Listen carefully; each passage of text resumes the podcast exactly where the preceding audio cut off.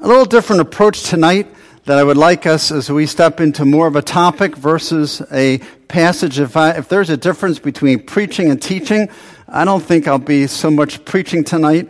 Um, want us to look at a topic that has been dear on my heart over the years. If I were to give a title to it, it would be something like Leading a Jehovah Witness to Christ. If we have the PowerPoint, guys, thank you. How many of you have had opportunities to talk to Jehovah Witnesses over the years? Maybe your family members that are Jehovah Witnesses? Some of you?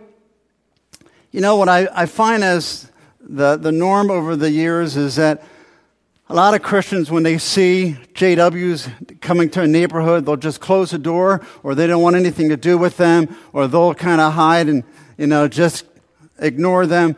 But there's a great opportunity um, for us in witnessing to, to Jehovah Witnesses. There are a couple goals. If I were to list my goals up front, what is it that I would like to accomplish with this? And this is just the beginning when Pastor gives me opportunity on other Wednesdays down the road. I like to continue um, this, this little series. Um, this is my goal as I look at it. I'm not pretending to be a, a, um, uh, an expert on Jehovah Witnesses, and yet by God's grace over the years, I've had many, many conversations um, I would call them maybe debates where we would have um, and some of our members in various churches having JWs visit them, not know what to say. Well, let's just have a have a, a gracious meeting with them, and, and by God's grace, I've seen a couple come to know Christ and um, seen them join our churches. Um, so just it's it's it's an opportunity to learn about not so much what they believe, but what we believe. Um, can do we know how to defend our faith? And in that, it's also a forum to maybe teach or maybe go over some theology together. And all in the meanwhile, my, my heart's real intent is, is to go to grow, that we just are witnesses, how we can share the gospel with, with um, people of Jesus Christ. Also, you know, to thank God for, as we look at His Word, like tonight when we talk about proving the triunity um, from the Old Testament and why JWs are hung up on the triunity or what is called the Trinity. Um, that the Word of God is so awesomely put together in its beauty and how it proves our theology and how we could, with boldness. If I could just take a couple moments to begin, how did I get involved in Jehovah Witnesses? How did it all begin? When I was in seminary in 1981 to 84, we used to travel down on weekends. Lynn and I traveled to North Jersey, and I was youth pastor of a, of a church in Parsippany, Parsippany Baptist. And we, um, we would come down on a Friday night or Saturday morning, and the church family would have a sign up list and who was to get stuck with the Cromptons. Uh, they were very gracious, and, and the list was, um, was always uh, well filled up. But there was this one family um, that we would get to visit with, and they lived in um, oh boy, near Bud Lake. is I'm escaping me right now. Um, but the Somers. And when we go to John's house, John talked about three subjects biking, bicycling.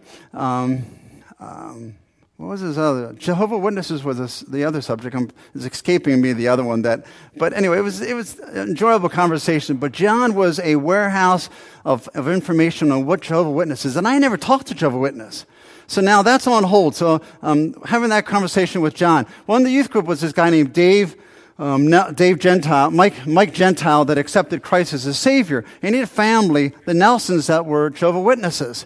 And Mike, I led Mike to the Lord in the beginning, and he's growing, discipling him. But he was the kind of guy that always liked to tease me, get under my skin and say, I don't know, Dave. JWs have some pretty good information or some truth. I didn't know anything about Jehovah's Witnesses. So I'm listening, I'm listening, and I mean, I'm in seminary, and I really, I'm embarrassed when I realize how little I knew.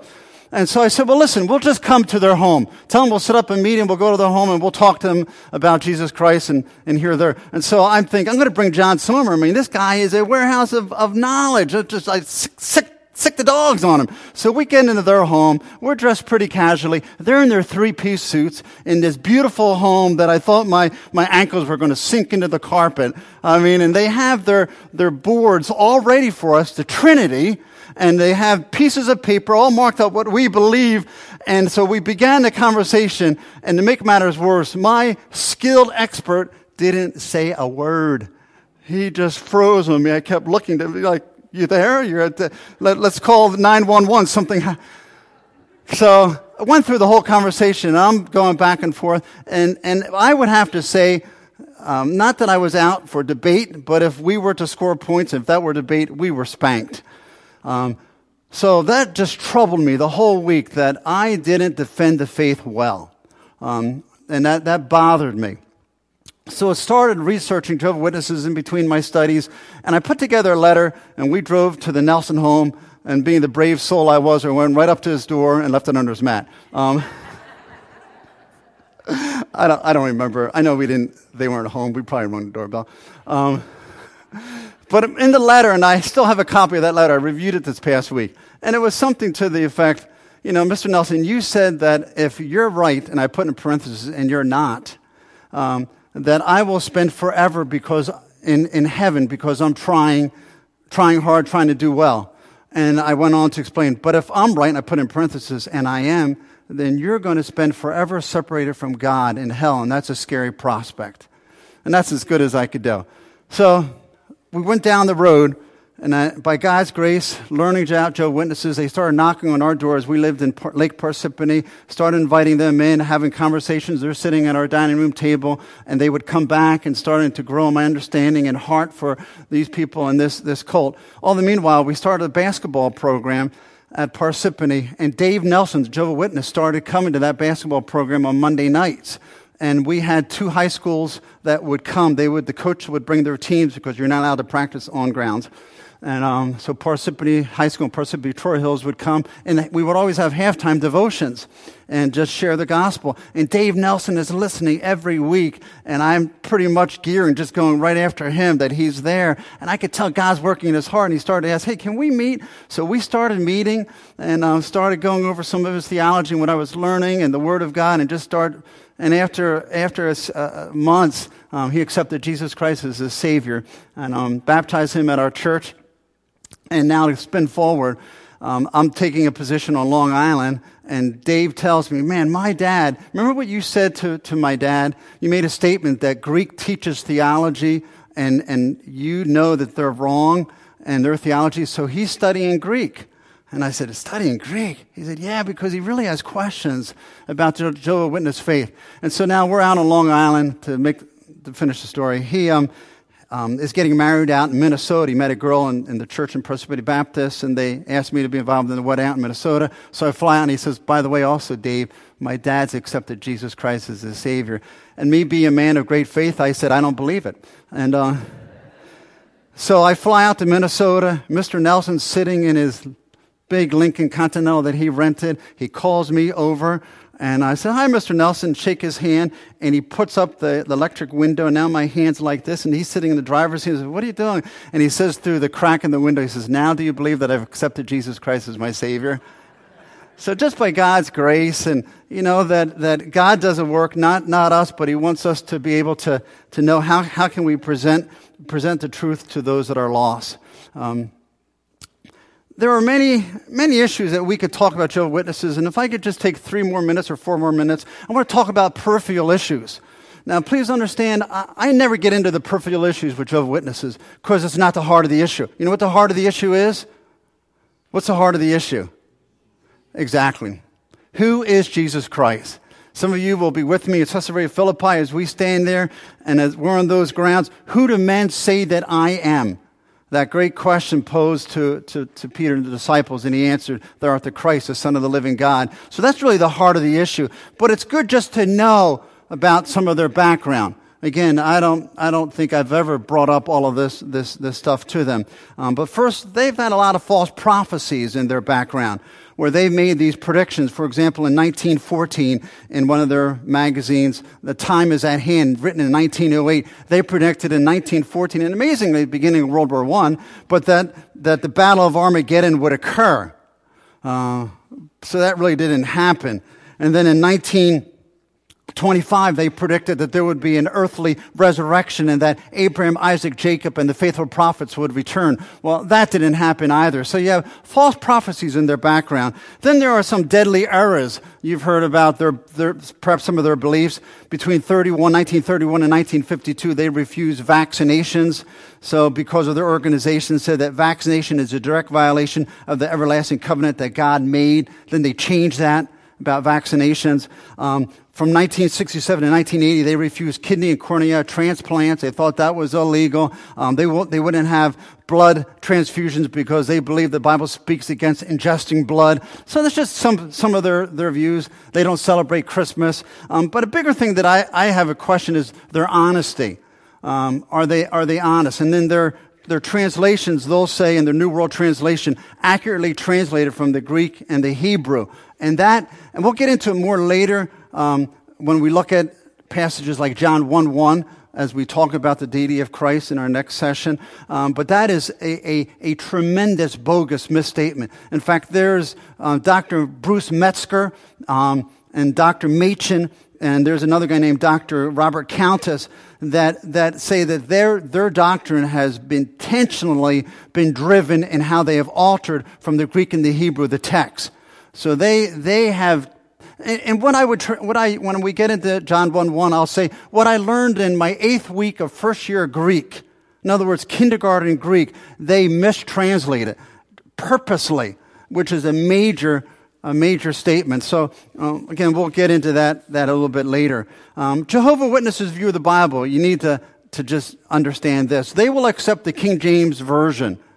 Um, they'll accept it, um, but they also say this in their literature that um, uh, each, each watchtower states that it adheres to the Bible as authority, but this is their practice. Not only do we find that people cannot see the divine plan in studying the Bible by itself, but we see also that if anyone has the scripture studies, set the scripture studies aside and goes to the Bible alone, the scripture studies, being the Jehovah Witness studies, and goes to the Bible alone. Although he has understood the Bible for 10 years, our experience is that he will be in two years in utter darkness. In other words, what they're trying to state is you need their studies and their studies to supplement the Bible.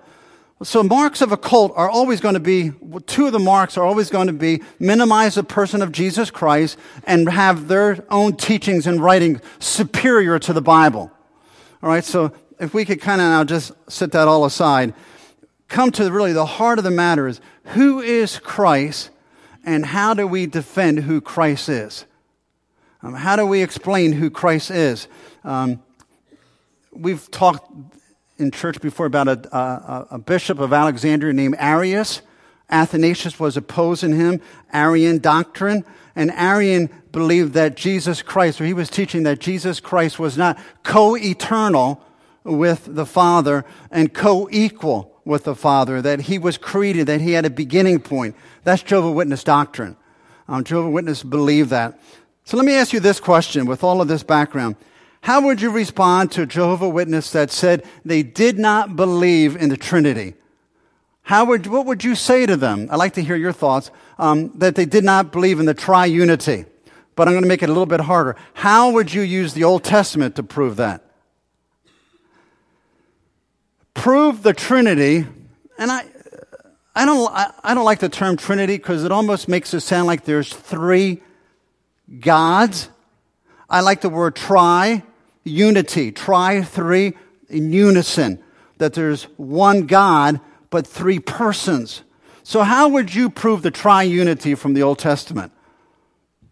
Any thoughts? Go ahead. I heard. Okay, what's it say?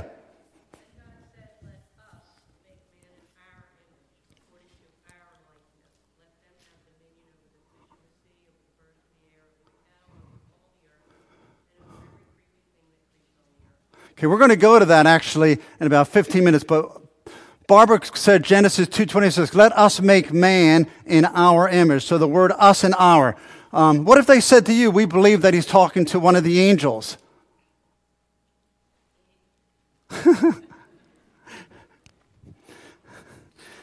Turn with me, if you would please, to Genesis 2, verse 6. I want to talk about, if I, if I can call it, the compound unity of God. I'm not sure that I follow what that is. No, I, what is the compound unity of God? And I want to begin by looking at the plurality in the Shema. Um, the Shema is the first word in Hebrew in Deuteronomy 6, verse 4, and it's the word you know. What is it?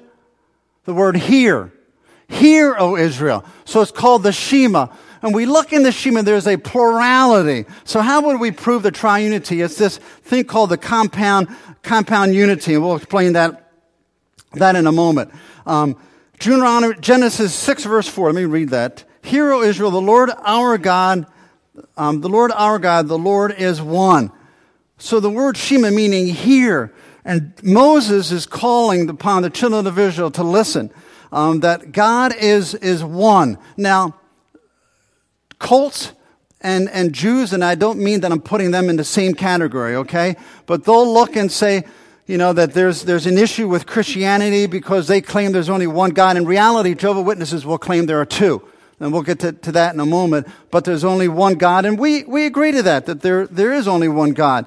And, but we come, but they say that, that the Shema does not allow a, anything more than a monotheistic one God, which we would say amen to but a compound unity, there is an entity, there is a plurality that's allowed. And we're going to look at, at it at a moment at one word, the word echad here. Um, look at the word Genesis 6 verse 4. Hear, O Israel, the Lord our God is, what does it say? Is one. Is one. So, what did I say? Genesis, Deuteronomy 6 verse 4. Yes. The Lord our God is one.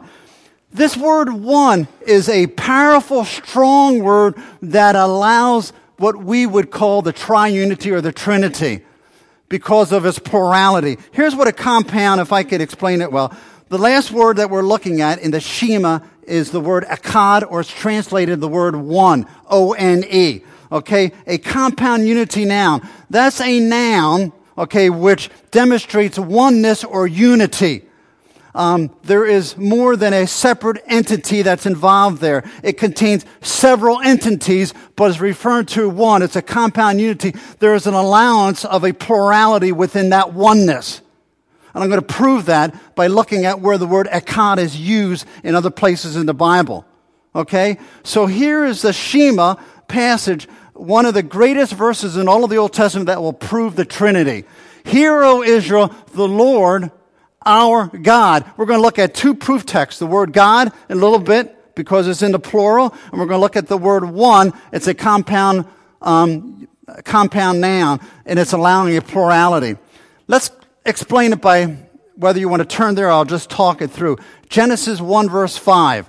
We're going to now look at where the word one, O-N-E, it's the Hebrew word echad, E-C-H-A-D. We're looking at four or five places where it's used in the Old Testament because it is always a compound noun that allows plurality in the oneness. Okay? It's used in Genesis 1 verse 5 when Moses is describing the first day of creation and it's the word translated one or the word first okay, that on the first day of creation there were what? How many parts? On the first day were what? What does it say, someone? I don't have it open. Genesis 1, I'll read it. Genesis 1, verse 5. God called the light day and the darkness he called night, and there was evening, there was morning, the first. The word first is the word echad, okay? And the first day there are two parts. What are they? Evening and morning, or if you want to call it day and darkness. So in the first day, one day, there's two parts to that one day. You follow me? Okay, let's look at another use in Genesis 2 verse 24 we have the famous marriage passage in Genesis 2:24. Therefore a man shall leave his father and his mother and hold fast to his wife and they shall become one. It's that Hebrew word again, echad. It's two, but they're becoming one. So God uses when there is a plurality involved, but He wants to teach oneness. It's this special word that's used, echad. Um, you could turn there on Numbers 13, but I'm just going to reference it. In Numbers 13, when Moses is recording the account of the 12 spies, and they're sent to the land of Canaan, and they're coming back, and it says in verse 23, the word single. They had a single cluster of grapes. Okay, if they had a echad cluster of grapes. There's one cluster, but how many grapes are there? It's a whole bunch. Okay, so when there's defining a oneness, but there's a plurality in that oneness. right? In um, Ezra chapter 2, verse 64, and I have five copies of all these notes that I put together on the Welcome Center if, if you want, you know, to follow through a little bit later.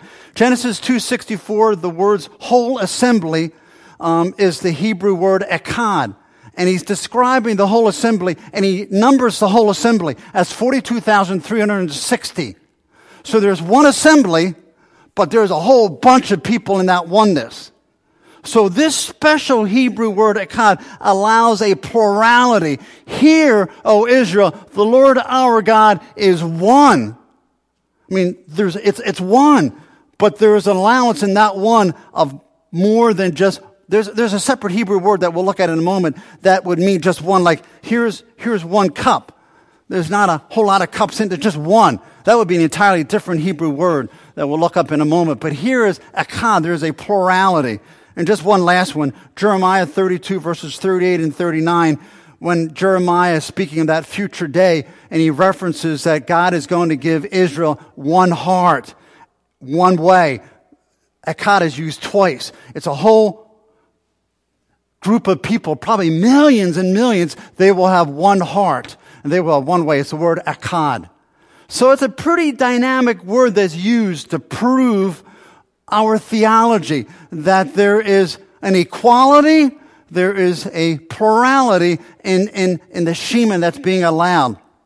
And just quickly to reference, um, would someone, would, let's turn to Genesis 22, verse, verse 2, and then I'll just reference the others. There's a separate Hebrew word that's used, and it's yachid, Y A C H I D. That means absolute oneness. There's no plurality within that oneness. It's one. And it says in Genesis 22, verse 2, take your son, your only son. You see, Isaac only had one son. I mean, Abraham had one son, and that one son was Isaac. And it's also used in verses 12 and 16 that there was one son. And that's an entirely different Hebrew word. It is not our word in the Shema, Echad. It's not E-C-H-A-D. It's Yachid. Y-A-C-H-I-D. An entirely different word that's defining absolute oneness. No plurality within it. It's also used in Judges 11 verse 34. When Jephthah made this vow before God that whatever came out of his door, he would give to God. And it says, she was his only Yachid, only child. He had neither son nor daughter. So here is talking about oneness, only child. There's not a plurality. It's an absolute oneness. I mean, isn't this kind of cool? I mean, to me, it, it explodes. And over the years, to use this with Jehovah Witnesses and for them to, to just be able to see what the Word of God says is, is it's powerful. One of my favorite meetings in Huntington Station, it was Ted and Tony Wallen came and, uh, they sent their kids to our VBS. Ted was a Methodist. His wife was a Jehovah's Witness, studying with JWs. And uh, he says, Dave, can you help me, my, my wife? It's just some of the weird stuff that's going on, which she's starting to believe. Um, he wasn't a Christian, um, but wanted me. So we started talking, and she kept saying, but the JW said this, but the JW said this, but the JW say this, but the JW say this. And so I said, listen, set up a meeting at your house, and let me just talk with Joe Witnesses, and you just listen. And you determine from the, the Word of God, and, and you just pray and ask who's right. And so Paul said, a friend of mine went, we went there and, and uh, we went back and forth like for two and a half hours. But just the word of God. And just to watch Tony's response, looking at her friend like this, her, I forget what side, but let's say she's to her right. She kept shaking her head and going back. And she, I mean, you know, at the end, she said, no, you're wrong. I don't believe your way. You're wrong. And so we escorted the Jehovah Witnesses out and sat there, and a week or two later, they accepted Christ as their Savior. But the Word of God is just powerful, and, and it's teaching and it's truth. And this is just one example of, of how it's consistent. Um, turn with me to Exodus chapter 20, verse, verses 2 and 3. Also, there's another passage ya- Yachid is used in Zechariah 12.10 um, and a lot of other places, but Genesis, I'm sorry, Exodus chapter 20, verses 2 and 3. I want to look at plurality in the name of God. We're familiar with the name of God as, as, as Elohim. Exodus 12, 20, verses 2 and 3. I am the Lord your God who brought you out of the land of Egypt, out of the house of slavery. You shall have no other gods before me. The translators help us in understanding the Hebrew word that's being used by taking the G from God and making it a capital G. And so whenever we see in our English translation, G-O-D, they're telling you that it's the Hebrew word Elohim or the word El. El or Elohim. Okay, so that's the Hebrew word that's being used. And so when we understand Elohim is the plural, we don't translate it, not usually anyway. Uh, sometimes it is actually um, gods, but it can be gods. G O D. It's plurality. It's it's kind of like more than one. And El is the word singular for God. Um, Elohim is used 2,500 times and the word El, El, E-L, is used 250 times in the Old Testament. What's, what's God saying? By using the word Elohim, that there is a plurality that he wants to get across.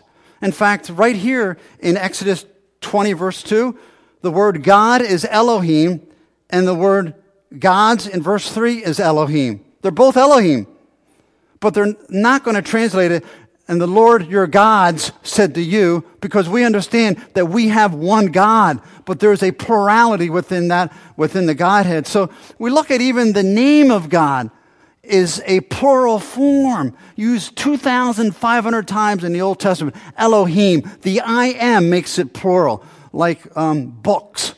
It's, it's an S on the word. So it's communicating something very important as to who he is.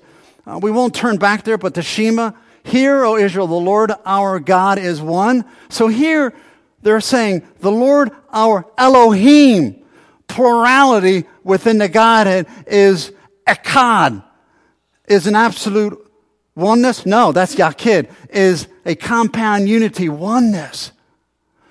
So the theology of the Old Testament screams forth that there is a God in a plural form, one God but a plurality. And that's laying the groundwork to when we then step in the New Testament. Who is Jesus Christ? But we begin with the Old Testament because that's where, where, where God began. Turn back with me, if you would, please, to Genesis 1. I want to look at what Barbara was, was referring to a moment ago.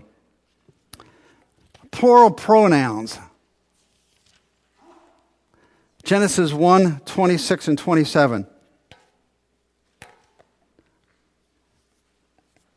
Then God said, sorry. Then God said, Let us make man in our image after our likeness. Elohim is used again, and he's speaking that he's going to create man. So the question is, who, to whom is he speaking? Let us make man in our, so you have a, we have plural pronouns. And Jehovah Witnesses will try to say that he's speaking to, to an angel. But it's kind of an, an easy answer to that and we say, well, show me a verse in the Bible that says angels created. John 1, Colossians 1, and Hebrews 1, Jesus Christ is always the creator. God, I mean, angels aren't creating. Jesus Christ is creating. In the beginning, God created the heavens and the earth. Who was this God? Who was our God? Well, it was, it was Christ in John and Colossians and Hebrews. So it's a peek at the Godhead speaking. Let us make man in our image. Are you ready for this? This to me is, is, is I just like love. And, and I, I, love when God has given me opportunity with JWs, and the more recent one was down in Panama. And as we were running through the airport, and Ray and calling me, this guy was just, it was awesome conversation, quick conversation with him. But when you're able to share with them, do you also understand something more? I would say to them, the word image and likeness, you ready for this? Is in the singular. That's pretty powerful. So it's not like we're talking, let us make something in our image. We're not going to say images, but, you know, plural, but there's a oneness, a real intimate oneness. Let us make man in our, the image and likeness is in the singular but ours is personal pronouns in the plural. That's screaming forth again, consistent with our theology that, that we serve one God and God does, designed it to have a manifestation of himself God the Father, God the Son, God the Spirit. So we have plural pronouns. Um, again, oneness. Genesis 3 22 and 23. Um, Adam and Eve had sinned against God, and God said, Since man has become like one of us in knowing good and evil. Um, so again, the Godhead speaking. In Genesis 11, it's seen at the Tower of Babel. Um, let us go down. Okay, let's put that all aside. So let's, now how do we, how do we defend as we step into the, the person of Jesus Christ? If they were to say, well, Jesus Christ was, was created, he had a beginning. Um, somewhere in the past, he was created by God. And we'll look at next time one of the proof te- couple proof texts that they, that they use, how it really is a context just destroys your argument in five seconds. Um, but what are verses that we would use to prove that, that Jesus Christ was pre existent, that Christ always existed? By the way, they'll say that Jesus Christ um, is Michael in the Old Testament, that Michael, the archangel, and Jesus Christ um, were the same. So, what are verses that prove the pre existence of Christ, that he did not have a beginning? Any that you know? Okay, John 1 1. Go ahead.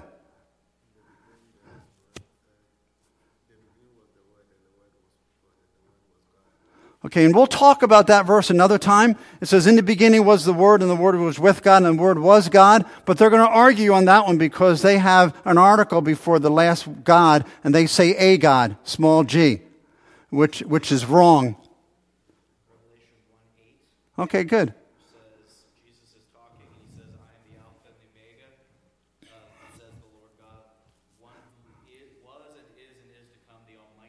Amen. That's awesome. That's an awesome verse. And so is John 1 1. It's great too. What is it? John 8 58.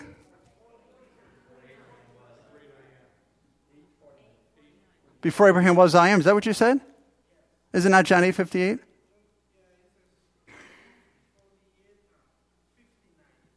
Okay. All right, good. Any others?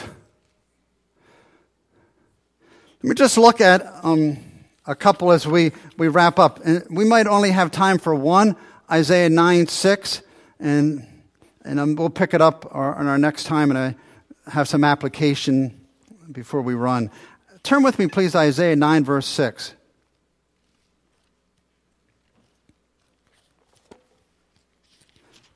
This is kind of proving that Christ pre existed because it says everlasting Father, but I might get stuck on the mighty God part first. Um, Jehovah Witnesses believe that this verse is talking of Jesus Christ. They say, oh, yes, it's speaking prophetically of Christ, but they say that, that he is um, a mighty God, not the Almighty God. They're making a distinction that Jesus Christ is a mighty God, but Yahweh, Jehovah, is the Almighty God. Look at what it says in, in 9 6. And the government shall be upon his shoulder, and his name shall be called Wonderful Counselor, Mighty God, the Everlasting Father, the Prince of Peace. So I would, I've said to Joe Witnesses, so you're saying that the mighty God is, is not, not Jesus Christ. I said, well, who is the Almighty God? Is Jesus is is um, Jehovah, and is Jehovah is worthy of worship? Yes, and but Jesus Christ, in essence, um, isn't because he's not the Almighty God. Hold on. So said if you have a mighty God, so you have Jesus Christ as a mighty God, and you have Jehovah that's an Almighty God. So is Jesus Christ the true Almighty God? They'll say no. So then you you're, they're forced to what conclusion that they have two gods. So, so if you have a mighty God and you have Yahweh that is an almighty God, then you either have two gods or you have Jesus Christ that's not the true God, a true God. So now you're ready, are you ready to call him a false God? So in a real pickle with that theology. Okay, we'll go, we'll come back to that in a moment. Go ahead, Ray.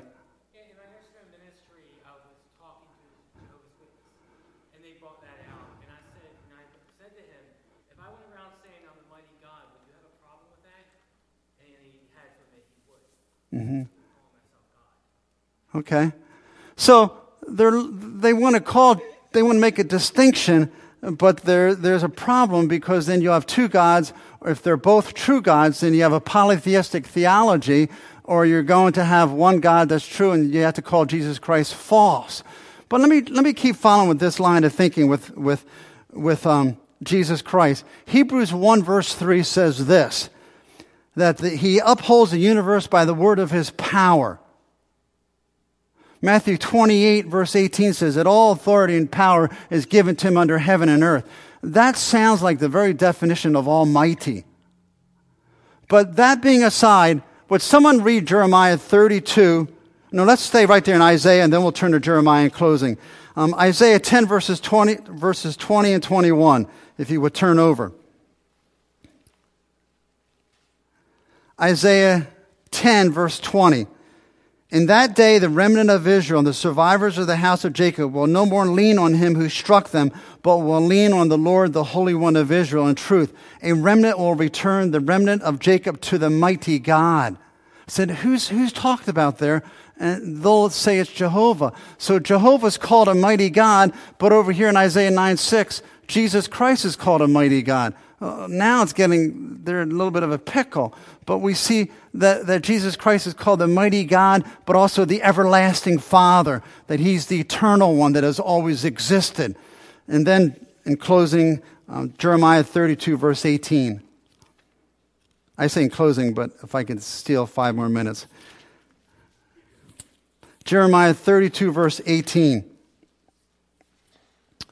You show steadfast love to thousands, but you repay the guilt of our of fathers to their children after them. O great and mighty God, whose name is the Lord of hosts. So, wow. This is where I camp on for a while. It's the same word, El Gibbor. El, God, Gibbor, mighty. So God, El Gibbor, is called Yahweh of hosts. And back here in Isaiah 9 6, Jesus Christ is called El Gibbor. So you have Jesus Christ called Mighty God, and you have Jehovah called Mighty God, Lord of hosts. And I say you put the two together, now you have Jesus Christ, the Mighty God, Lord of hosts, are equal. I mean, it just continues to support everything that we see. And we're, we're, not out to win an argument. We just want to know this information so that we could share it with Jehovah Witnesses when they knock on our door, with witnesses that may be family members, people with whom that we may work to be able to sit down. Hey, can we just look at some, some, the, some of the Bible verses? And you look at Genesis 2.26. We look at some of these places. We turn to Deuteronomy 6 verse 4. The Word of God is supported our theology is supported in the Word of God. We don't support the Word of God, it supports us. Yes, sir. Revelation chapter 1, verse 8. Someone already, or someone referenced Revelation 1 8? Yeah. Alpha and Omega, the beginning and the end. Right?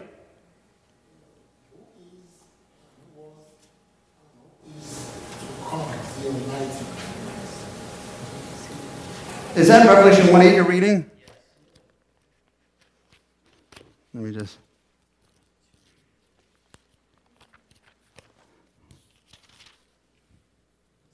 The Almighty. It's, it's um, a little challenging sometimes when you're going to, when they're looking at Greek and Hebrew, but still, that's an awesome verse.